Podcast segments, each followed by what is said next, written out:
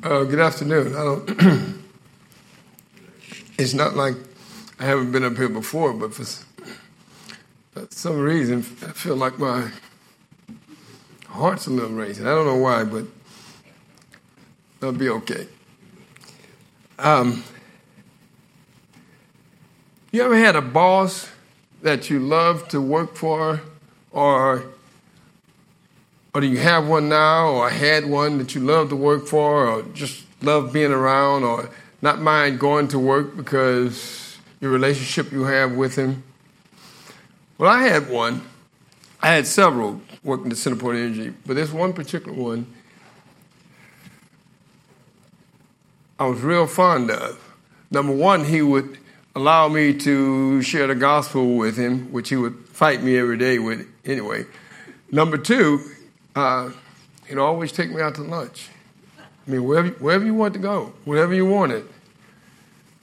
Um, I remember one time somewhere in Pearland or Alvin, he wanted me to eat this hamburger that was, uh, if you could eat it within 30 minutes, it was free. I think it cost 20 $25, but it's about this big, about four patties stacked. I mean, you get sick just looking at it. Well, he was a boss like that. Uh, whatever you wanted, but he would let me share the gospel with him.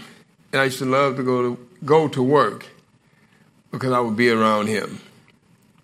The name of this message is Loving Your Church, Philippians 1:21. For me to live is Christ, and to die is gain. Let's go to Lord in prayer. Heavenly Father, just uh, thank you for this day and uh, thank you for giving me the opportunity to share what you've put on my heart about uh, loving our church. And Lord, we see examples of Paul, we see examples of Jesus Christ, how they loved the church and died for it. Lord, I pray that you would just uh, be with me and guard the doors, my lips, May everything that I say, the meditation of my heart be pleasing to you. Just give me the words you would have me to say. Give me the, the boldness and the, the strength and the courage to bring your message.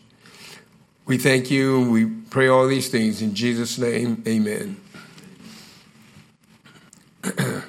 On Thursday nights, we have a men's group where we, we get together, uh, Barb and I and, and Wayne and uh, others, and we chit chat about how we can grow this church and what we need to do, uh, what type of outreaches we can do. We, we come up with one idea, and I think the pastor's kind of leaning on it also, but a, uh, a gymnasium now, why a gymnasium? There's a lot of things you can do with a gymnasium, not just basketball. You can have volleyballs, you can have outings, you can have outreaches in there. I know we've, I've overseen a basketball ministry before. Now, I can honestly say I can point one person who trusted Jesus, but I can honestly say it affected a lot of people. In the streets or at the store, I would see a guy say, Hey, aren't you the one that used to have that basketball ministry down at Bryn? Now, whether they trusted Jesus Christ or not, I don't know. But it is an outreach. And they might not attend this church, but you're reaching out to people and you, you, you're sharing the gospel with them. Like Brother Bob and I were just sharing, cash your bread, over the waters. See what you catch. But loving your church, in church, the Greek, uh, the Greek word is ecclesia, which is a called out assembly of believers in Christ, where Christ Himself, by the Holy Spirit, is there when two or three are in the midst, gathered together in His name. He's in that midst. Matthew's 18 20. So,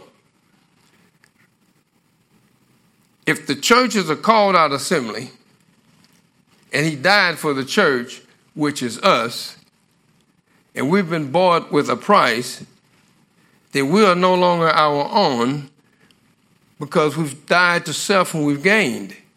Now we live for Christ and we're laborers for Christ, which makes Christ my employer and I'm the employee. For whether we live, we live unto the Lord, and whether we die, we die unto the Lord. Whether we live, therefore, or die, we are the Lord's. Romans 14 8. Now, whether we get out in that field and work for Him or not, if we trusted Him, we belong to Him. Now, you have the church, which is this building here that Paul says in 1 Corinthians 11 18. First of all, we come together in the church. So we come together, we, the church, gather with each other. We, the people, we, the church, hear the word of God preached in here. We hear praying, singing songs, and we keep his ordinance in this building, which is called the church. I'm more concerned on ecclesia, we, the church, and what do we do to love our church? Not the building, but us. How can we love each other better? And to really, really, really love your church, you have to first love Jesus Christ. I mean, being willing to die for him as you would for your wife or your kids, because Jesus' love was so driven by the sacrifices he made for the welfare of others. And that great expression is greater love has no man than this, that a man lay down his life for a friend. John 15, 13. You see, he suffered the wrath of God to purchase our destiny and glory. And that's the kind of love Jesus models for us. Now we're going to just look at the identity of the church ecclesia. It's no other institu- institution on this planet. It is the pillar and the ground of truth. 1 Timothy 3:15. We are to uphold, we are to live by, we are to live out the scriptures. Thy word is truth. John 17, 17. Let God be true and every man a liar. Romans 3 4. Meaning, not everything, say, Brother Dave, say, I'm going to commit to it that it's a lie. But if it doesn't line up with God's word, then it's not truth. Number two, we, the church, is for edifying each other, building up each other for the perfecting of the saints, being completely furnished for the work of the ministry, for edifying of the body, till we all come in the unity of faith, in the knowledge of the Son of God, unto a perfect man, unto the measure of the stature of the fullness of Christ. See, God saved us and equipped us for the work of the ministry, for the work of service, not to be a lone ranger Christian or personality, or a feeble Christian, because what that does, that just suffers the whole body that we're trying to build up, we're trying to edify. We all should have that attitude of a work ministry that we work for our employer, which is God. And, and we want to do a good job. See, the church grows and mature when all of us, all the parts work together in harmony and unity since we are no, long, no more strangers and foreigners, but fellow citizens with the saints and of the household of God, Ephesians 2.19. We are the household of faith, Galatians 6.10. We are called to show love to all people, but especially the love for the people of God. We, the church, is his body. Some tall, some short, some dark, some light, some have hair, some are bald, some are highly intellectual, like Eric, and then some are like me, just common. But we're all different looking members, but all are part of his field and his building to labor together. For whom the whole body, fitly joined together and compacted by that which every joint supplied, according to the effectual working in the measure of every part, make an increase of the body unto the edifying of itself. Ephesians 4:16. There's a tree that grows in California. It's called the redwood tree. And it grows in a massive size. And it's ancient in age, years and years. But the secret to the longevity of that tree is the stability of the root itself, where they intertwine with each other. Where it's hard to knock down.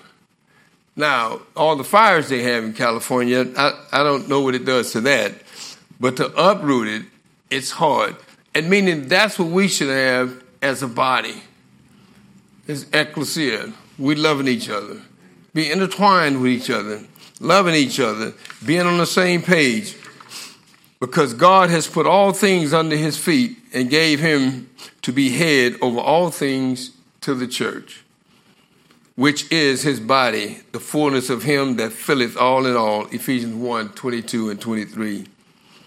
See, God has appointed Jesus to be head over everything for the church, which is his body, the fullness, and the one who fills all things in every way. We, the church, operates under Christ's authority. And we're trying to let the world see how life is under God's authority. We can't so much let them see it just in here because most of the time it's just us, us in here, unless you have visitors. And, and that's what the, the, the building of the church is for, to outreach people. But most of the time, if it's just us, we should all know how to live under God's authority. The next one is we, the church, is God's flock and heritage. 1 Peter 5 2 says, Feed the flock of God which is among you, taking the oversight thereof, not by constraint, but willingly, not with filthy lucre, but of a ready mind, neither as being Lord over God's heritage, but being examples of the flock. We are the flock that He purchased. We are to provide spiritual direction guidance to others. And then we, the church, is being built by Jesus Christ. He's the architect, He's the framer, He's the foundation, He's the power source of every believer. It is His field and His buildings. God and His Son has been working together ever since the fall of man to reconcile man back to God. And we have the privilege of laboring together with God. For we are laborers together with God. We are God's building. 1 Corinthians 3 9. There's no other institution on earth like the local church. It's the Lord's unique possession. We didn't have to go out and fill out an application or go earn a PhD or be recommended by somebody or or, or get a scholarship. We've, we have not been, you have not chosen me, but I have chosen you and ordained you that you should go and bring forth fruit. John 15, 16. What greater privilege can that be other than working for God, Him being your employer and serving Him? Being employed by God, sometimes that pay is not real good. I mean, it's like minimum wage sometimes, or like the people in overseas that's working for, for pennies. But the retirement plan is unmatched, and it's worth it all. For we are his workmanship, created in Christ Jesus unto good works, which God had before ordained. Ephesians 2.10. You see, my boss that I used to work for, he couldn't fulfill what God could, but he showed me love and in turn, God used me to show him about the love of Christ. And then finally, well, the church, the church is its bride. Come hither, I will show thee the bride, the Lamb's wife. Revelation 21 9. So it is our responsibility to introduce Christ to the world and being concerned of the needs of fellow members and other believers and the love of our church. Like I said, I would, I would, I would love to see a gym here. We, we have to understand there's a lot of elderly people in here, in our congregation. I mean, you look at 10 more years, a lot of us might not even be here. So, how do we keep this church going if we can't attract people here? And I, I stated why I, I think of, uh, a gym, Sunday schools can have sleepovers. Generally, they bring their friends. Generally, they might come back to church again. But all in all, you're planting a seed in people's lives. So if they're not just running here for whatever reason, how can we lure them in? Something attractive and maybe come in. Still, the core is the gospel of Jesus Christ, but we're just reaching them different ways. When you, when you see basketball gym filled with 40 or more players in there, they all don't know the Lord, but they're being introduced to the Lord. That's 40 we don't have to go to, that's coming to us. Now, mind you, they might not become a member, but we're still feeding his sheep.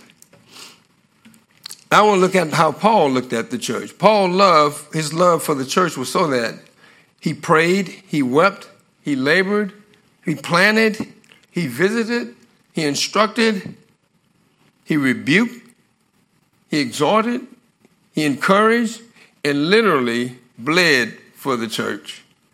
Paul's life was consumed with the church because serving God meant serving God's body. I can easily consume my life with things football games, basketball games, not so much baseball now because the, Houston Astros won, and I'm, I'm, a Yankee fan, so we've got to find a way to beat them. So baseball, I wouldn't get consumed with. But we can find ourselves consumed with a lot, with a lot of things. Paul was the love of God, the love of Jesus Christ, the love of the church. That's what she, we should also have the love our church, meaning us, loving each other, reaching out for each other. What motivated Paul's love for the church was, again, his love for the Lord. From his understanding and the experience that Christ showed to him, of course, his experience was a lot different than ours. He actually witnessed. But before that, he was persecuting the churches. Galatians 1.13. And then Jesus said to him, Paul, why you persecute me in Acts 9 4? And then in Acts 9 5, Paul says, Who art thou? And Jesus said, I'm Jesus who you persecuted. He went from a former prosecutor becoming the church greatest promoter. He became like minded, having the same love, being of one accord, of one mind, Philippians 2 2. And straightway he preached Christ in the synagogue, that he is the Son of God, Acts 9 20. See, Paul loved, uh, the love that Paul, that forgave Paul of his sins, of giving him eternal life, placed that joyful motivation on his heart. And it should place that on ours too. For the love of Christ constraineth us because we thus judge that if one died for all, then we're all dead. And that he died for all, that they which live should not henceforth live unto themselves, but unto him which died for them and rose again. That's what 2 Corinthians 5 14, 15, that's what motivated Paul. And it should motivate motivate us also. Because Jesus did it for us for us also. So Paul was no longer controlled by his old desires. Pastor Darren just preached last week on putting on a new clothes. And so easily, with those new clothes, we can take them off and put the old ones back on just for a moment, just to see how it was. You know, something triggers you and say, I remember that and what I did and what. And you think about it and you stew on it. Next thing you know, you have those old clothes back on. And maybe not just for a season, it could go on and on and on. So, as a saved man, Paul constrained himself. He controlled himself by the love of Christ, which we should do. And I, am not saying it's easy, but when God convicts you of it, then we take heed. Even with the conviction of it, there's a point where He's just going to stop convicting you, where your heart and everything is just seared. There's no need telling Stan not to do this. He's going to do it anyway. We don't want to get to that point. Our hearts should be dominated by the love of Christ and therefore committed to the church of Christ. We should love our church because Christ loved it and died for it. Then Paul cares for the needs of the church. Again, he loved the church because it was made up of God's people. He was not in love with an idol. He was not in love with history or location or constitution and bylaws or a certain man's legacy or tradition. He was in love with Jesus, who humbled himself, washing the disciples' feet, John 13, 15. Though he was rich, yet for your sake he became poor, that we through his poverty might be rich. 2 Corinthians 8, 9. Paul loved his Lord. That meant he loved his Lord's people. And then Paul would visit and then revisit And for the for the sake of time, I'm not going to read this, this, this whole verse of 1 Thessalonians 2, 17 through 20. But even though Paul had to leave in person, but in heart, he was still there. And he explained to him that he tried to come back, but he was hindered by Satan in those four verses. But Paul said, For what is our hope or joy or crown of rejoicing? Are not even ye in the presence of the Lord Jesus Christ at his coming? And I think Paul, a lot of his crowns, uh, as he was speaking of, Paul's greatest joy was leading people to Christ. I mean, he had that perspective that we should have of the kingdom perspective, perspective, eternal perspective. I think when when Paul enters into heaven, that's maybe like a welcoming committee that's saying, Well done, my faithful servant. You invested in her life, you led this person to Christ, you discipled and helped build this person up.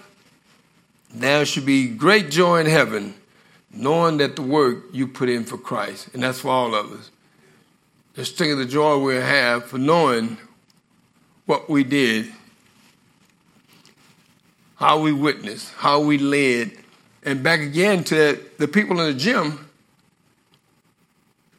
I don't know if they got saved or not, but if we get to heaven, might find out.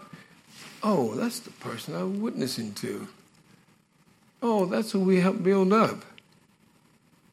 For God is not unrighteous for, I mean, to forget your work and labor of love which you have showed towards his name, in that you have ministered to the saints. Hebrews 6:10. So God is not going to forget the things we've done, even though that pay might be low. And you can probably make some more money somewhere else. But this work is eternal, is eternal work. And then Paul's cares was from afar. He says, For God is my record, how greatly I long after you, all in the bowels of Jesus Christ. And this I pray that your love may abound yet more and more in knowledge and in all judgment, that ye may approve things that are excellent, that you may be sincere and without offense, to the day of Jesus Christ. Philippians 1 8 and 10. We think of Bob uh, uh, uh, Thomas, how we can still show love to him. Even though he's not here, he's a afar. We can still pray for him. We can still help meet his needs. The same as a missionary. We're not with him face to face. We pray for him. We try to help meet their needs. But not only were they on Paul's mind, but in his prayers. He prayed for the uh, Thessalonians in uh, chapter 3, verses 9 and 10, night and day, exceedingly, he prayed for them. He prayed for the Romans. He prayed for the Colossians. He prayed for the cease not to give thanks to the Ephesians. And he prayed for the Philippians. Paul prayed without ceasing. His intensity, his intercession for them reflects the deep love he had for them. And that will reflect us. When we praying for others that we, that we love, and they're not here, that's showing the love we have for one for another. And Paul also instructed that same church Pastor Hudson was talking about this morning, uh, the uh, Corinthians church. He instructed them in the importance of the Lord's Supper, the resurrection of Jesus Christ, the importance of marriage. Then Paul encouraged them also. Only let your conversation be as it becometh the gospel of Christ. But whether I came and see you, come and see you, or abs- or be absent, I may hear of your affairs, that you stand fast in one spirit, one mind, striving together for the faith of the gospel. Philippians 1.27.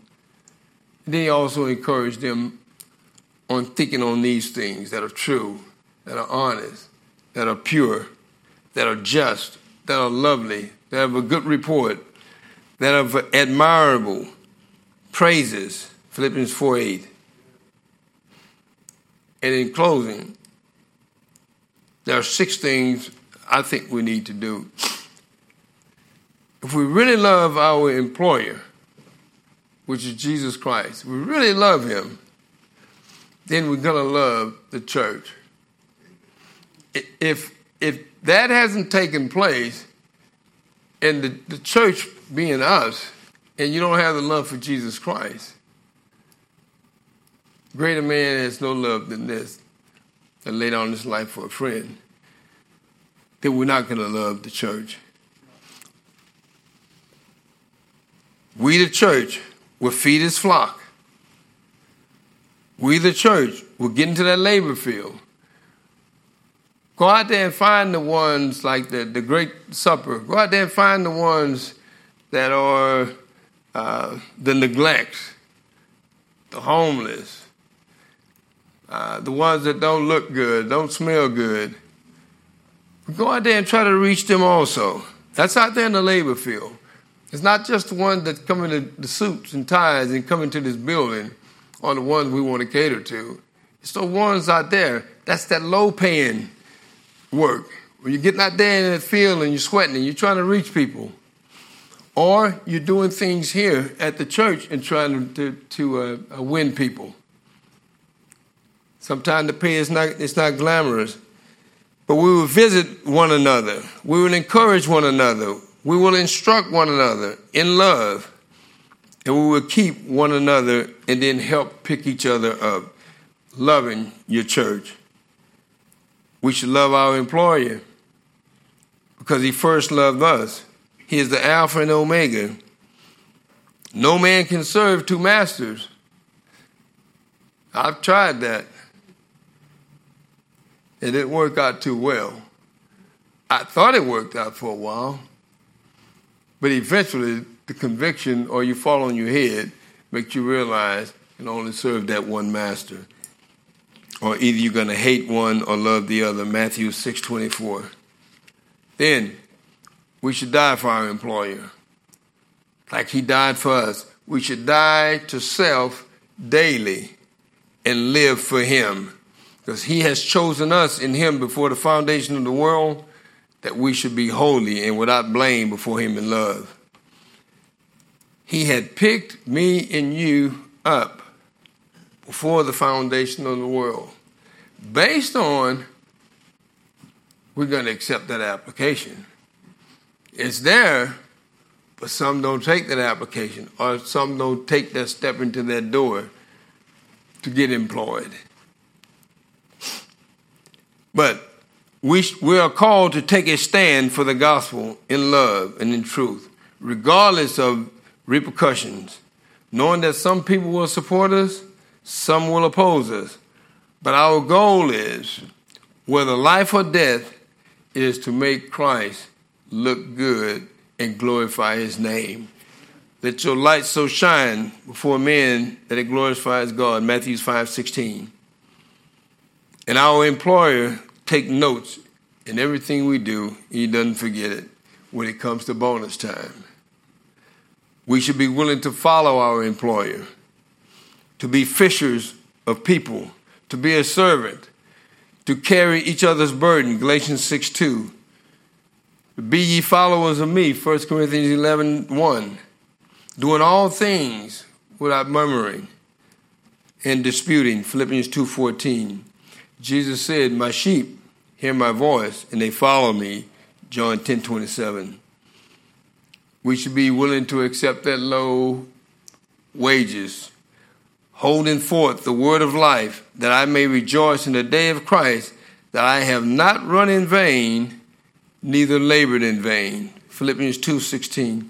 So no matter if we think the work is not paying off, or if we think we're doing more than the next member, James said, consider it pure joy. 12.4. Paul said, rejoice in suffering. Romans 5.13. Because what we want is to grow this church. We want to do outreach.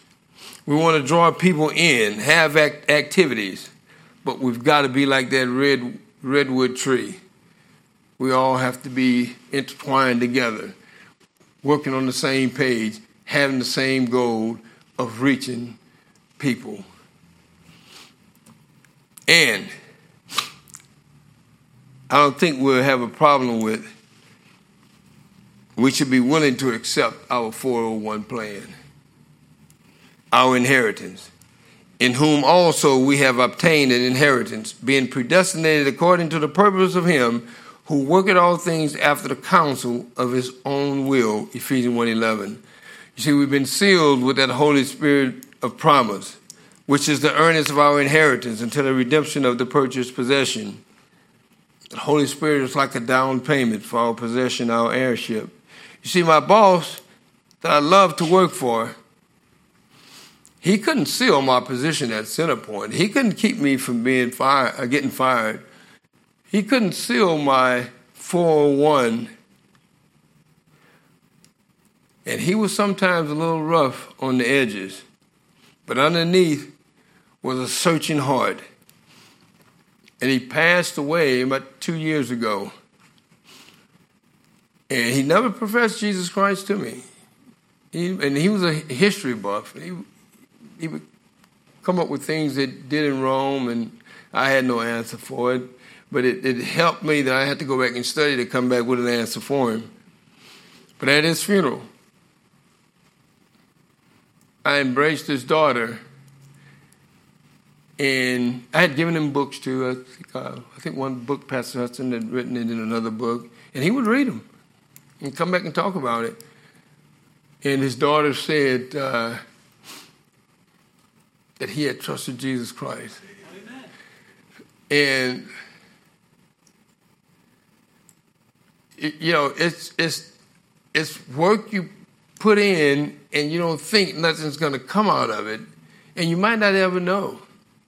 But I went to his funeral, and uh, I had shared this with with Bob. Them. It was just such a joy to know how God works, and you don't you have no idea the outcome, but all you do is work in that field. And that was, and I think that's some of the joy that Paul is, is talking about, rejoicing. It's to see this hard work you did in this earth where we are and how it pays off for God's glory. Um, there's no better employer or institution to work for than the one who died for the church. No greater love than what our employer did for us. And that is what Paul's life was about. For me to live is Christ. And again, it's just a privilege to be able to serve Jesus, living for Him during this short time we have here on earth, as our loving response is overwhelming love for us. So, our, our task is loving our church, loving each other, being one mind, trying to grow, whatever it, it takes. But it takes all of us putting in a hand. And here's the question You ever had a boss that you love to work for? Let's pray. Heavenly Father, just thank you for, for uh, the many things that you, you do for us and uh, help us not to complain or as we do your work, give us the strength, uh, give us the heart to want to do your work, Lord. Whether it's you doing it all and no one else is doing it, then you just continue. We know that you're not unrighteous to, to give us favor.